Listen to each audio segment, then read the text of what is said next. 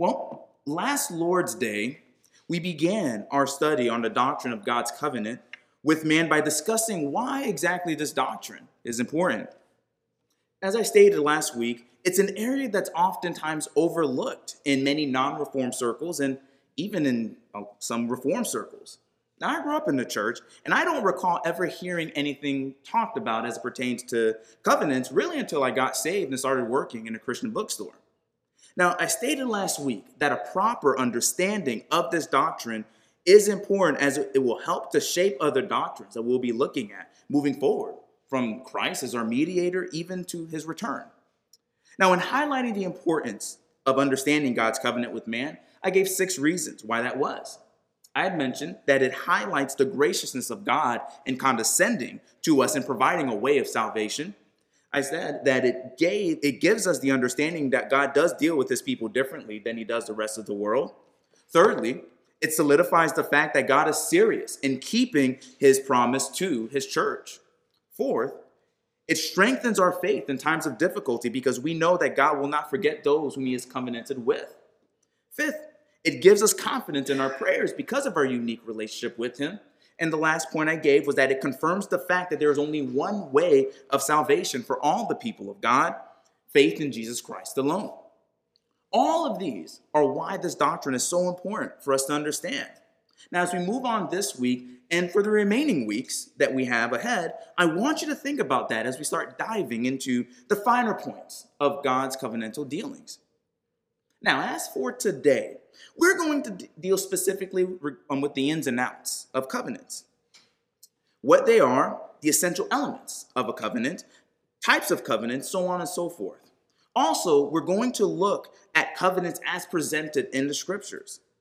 And the reason why I want to spend this lesson dealing in this area is that, from one end, I think it will help us to understand why we term certain dealings with God and man, and even within, within the Godhead as covenantal in nature.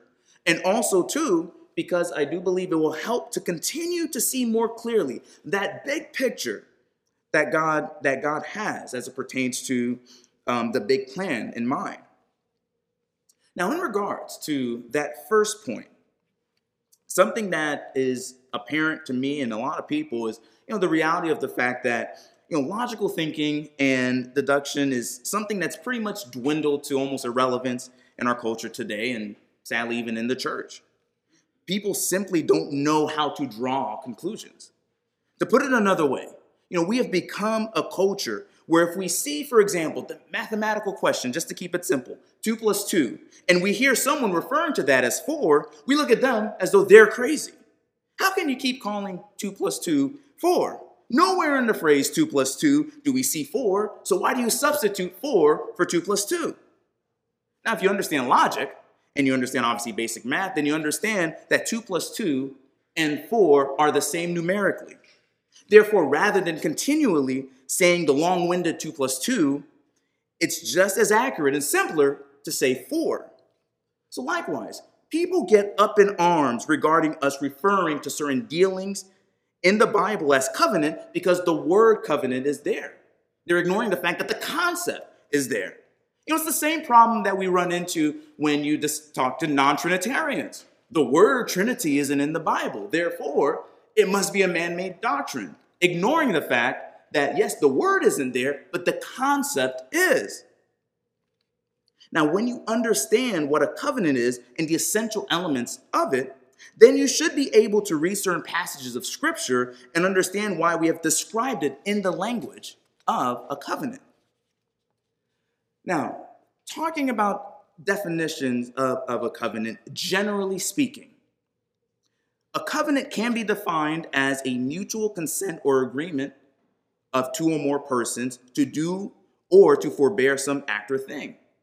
Now, I say generally speaking because as we're going to see in a moment, theologically speaking, this definition does not do full justice to God's covenant with man.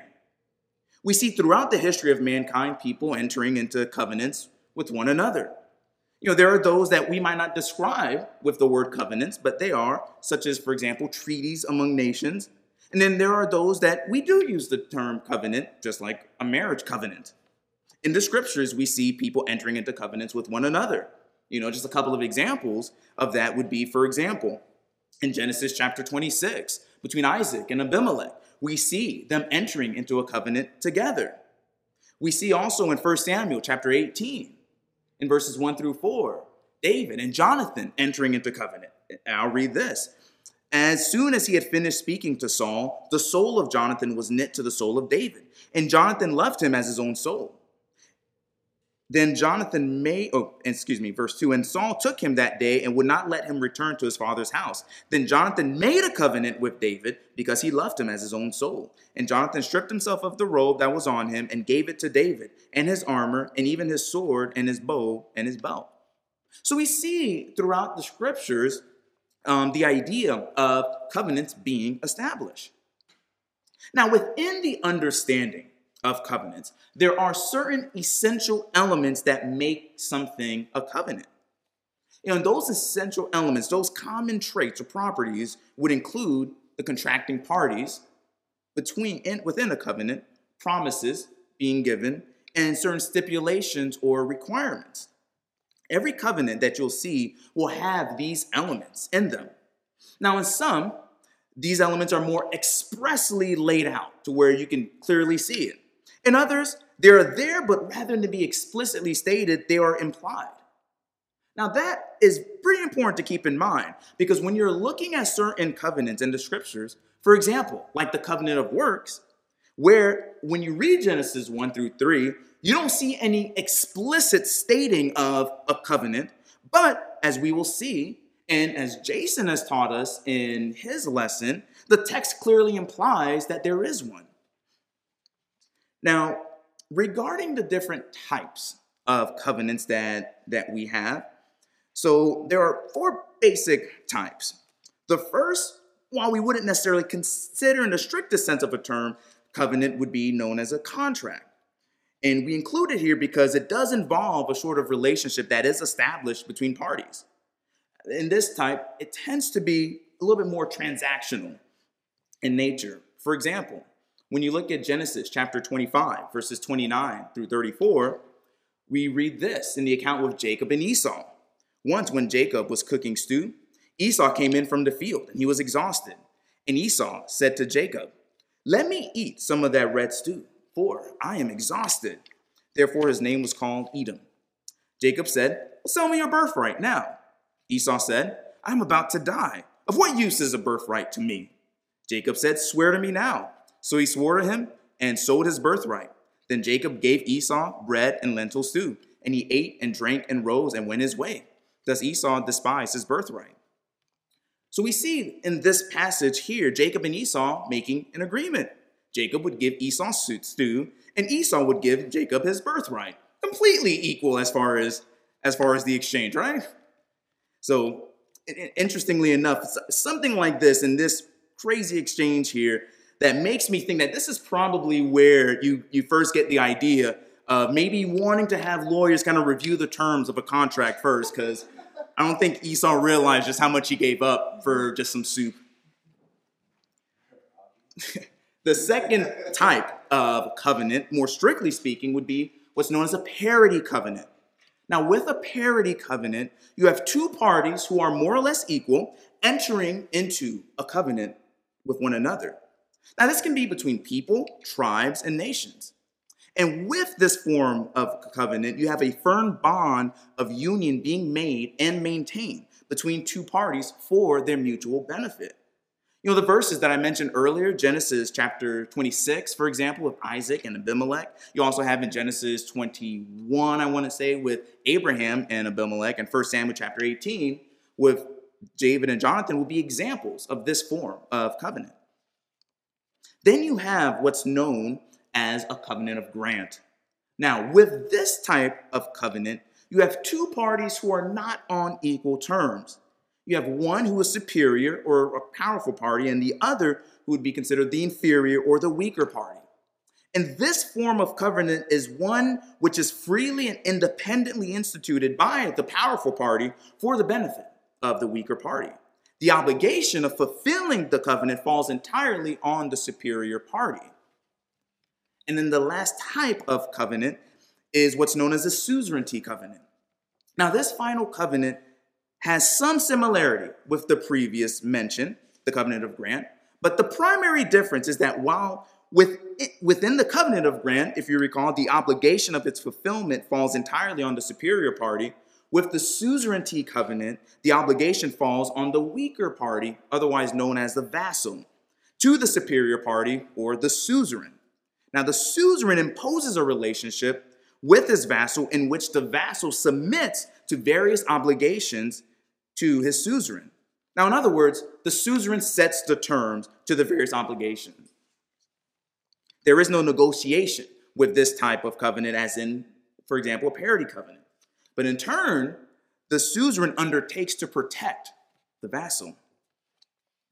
Now, in me giving these definitions, now I'm sure as you're hearing it, there are some of you who may recognize that there are certainly some aspects of God's covenant with man that maybe can be described in one form as a covenant of grant or in another form as a suzerainty covenant. So I want to make this point before you go too deep into trying to do that. We don't want to pigeonhole everything into these definitions. Yes, in one sense, God supplies all that is necessary in our redemption. So you can see how, in one sense, we could see something like the covenant of grant. But also, we see clear obligations that we have to fulfill lest we become covenant breakers. My point in giving you these definitions is to aid you in being able to see things more covenantally, but I don't want for you to go overboard and start to restructure all of the Bible based on those terms itself.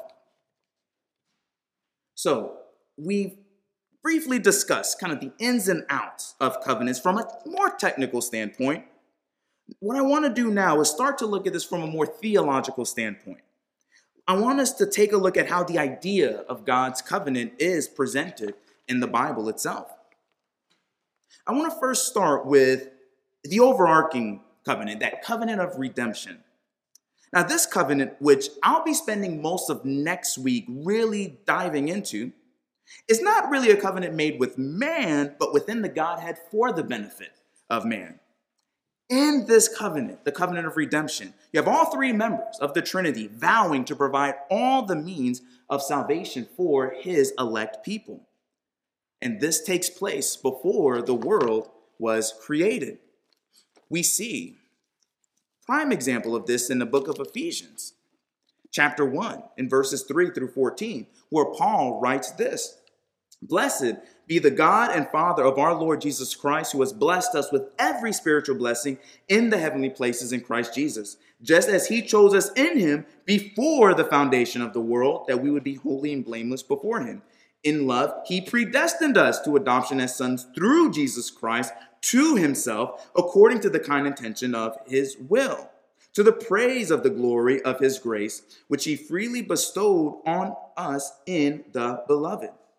In him, we have redemption through his blood, the, re- the forgiveness of our trespasses according to the riches of his grace, which he lavished on us.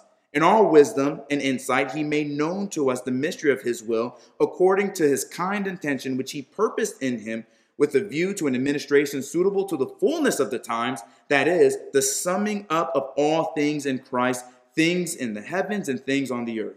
In him also we have obtained an inheritance, having been predestined according to his purpose, who works all things after the counsel of his will, to the end that we who were the first to hope in Christ would be to the praise of his glory.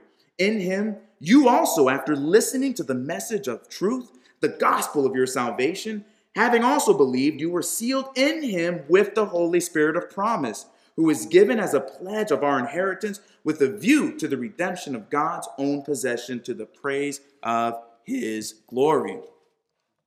So we see in this passage here, you know, the idea of this redemption that we have being pre planned before the foundations of the world. And along with it being a covenant that took place before the creation of the world, we also see in this passage that it involves all three members of the Trinity. These are the contracting parties of the covenant. The Father elects a people for whom Jesus Christ will die for, and the Holy Spirit will apply that work of redemption. Now, I like to call this covenant, the covenant of redemption, an overarching covenant because none of the other covenants make sense without this covenant first being in place. And with that overarching covenant in place, we next have the covenant of works or the covenant of life. Now, Pastor Jason spent much, if not all, of one lesson really diving into this covenant. So I won't spend an entire lesson here, but I will take note of it for next week as well. This was the first covenant that God made with man, specifically Adam, who was acting as our federal head or representative in the garden. The promise of that covenant was everlasting life to him and his posterity, which is why oftentimes you hear it called the covenant of life, because life was promised. The stipulations of the covenant was perfect, personal, and perpetual obedience to God, typified in not eating of the forbidden tree, lest he and his posterity receive the curse of the covenant, which would be death. Well, we know what happened from there. Adam sinned and fell from the estate that he was in into the estate of sin and misery. And at this point, we see another covenant being made called the covenant of grace. Remember, this is all under the overarching covenant of God's redemption. And this covenant was made indirectly to the elect. It was made directly with Jesus Christ, the federal head of the redeemed, and we being in Christ benefit from that. We see, matter of fact, in our own confession. In the larger catechism, question 31, the divines answering the question of with whom the covenant of grace um, was made with in this way. They say that the covenant of grace was made with Christ as the second Adam, and in him with all the elect as his seed. And then we see directly from the scriptures in the book of Romans, chapter 5, verses 18 through 19, Paul writing this Therefore, as one trespass led to condemnation for all men, so one act of righteousness leads to justification in life for all men, those in Christ. For as by one man's disobedience, Adam, the many were made sinners, so by one man's obedience, Christ, the many will be made righteous. It is this covenant of grace that we start to see unfold throughout the entirety of Scripture. We see it in its kernel form in Genesis 3, verse 15, where God promises to send the seed of a woman to crush the serpent's head. We continue to see the unfolding of this Redeemer throughout the rest of the Old Testament in various other covenants, such as the Abrahamic covenant, the Mosaic covenant, the Davidic covenant, and culminating in the New covenant and the revealing of Jesus Christ of Bethlehem as the Redeemer in the New Testament. It is with this covenant of grace that we see the different administrations from the Old Testament to the New. In the Old Testament, all the sacrifices and ceremonies pointing towards the Redeemer. And in the New Testament, the ordinances, the sacraments looking back at Christ, our Redeemer. Now, I said this earlier and I want to reiterate it now. It is important to note that both the covenant of works and the covenant of grace fall under the overarching covenant of redemption. If we don't remember that and have that as what gives rise to the other two, then effectively we are saying that God made an original plan, covenant of works, that failed and had to be recalibrated in a second covenant, covenant of grace. Even more so, from a more dispensational point, you could even you know, see how with not some, not all dispensations, they would even make the argument that God had one way that he dealt with people from the time of Adam to Noah, and another way that he dealt with people from Noah to, to Abraham, and then man messed up, and then God had to recalibrate again and again. This happens when you don't look at things from an overarching standpoint and understand the big picture that God has in mind. And the covenant of redemption helps us to see that there was an overarching plan established within the Godhead that gets implemented through the other covenants that we have. Now, as I bring all of this to a close, one of the things that I want to say is, you know, throughout the lessons that we've had here, one of the things both myself and Jason in these lessons have tried to make abundantly clear is that God has an ultimate endgame, a big picture plan, an ultimate goal that he is accomplishing. That goal is for God to glorify himself and for us to glorify God in the fullness of his attributes.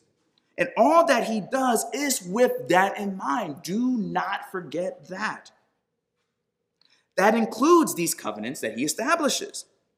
With the covenant, excuse me, with the covenant of redemption, we see the self existent, infinite, and eternal God demonstrating his goodness and, in particular, his love towards the elect. The mercy and grace of God, which are, if you remember, aspects of his love, being manifested toward those whom he has chosen to be in Christ.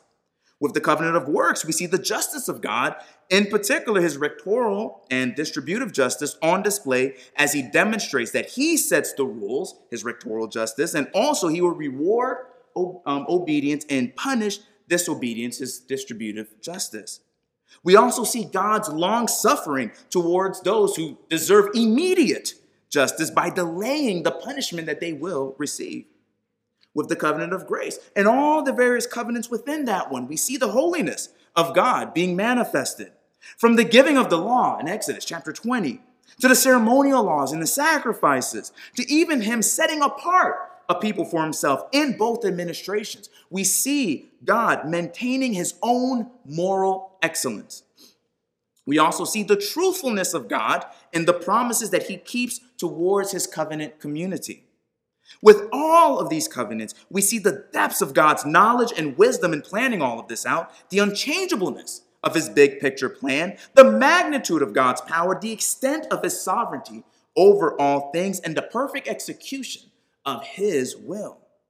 God desires that he be glorified in the fullness of his attributes, and we see in these covenants that he establishes that fact being executed. So now this concludes our lesson for today. We are going to continue next Lord's Day, Lord willing, with a deeper look at that overarching covenant, that covenant of redemption.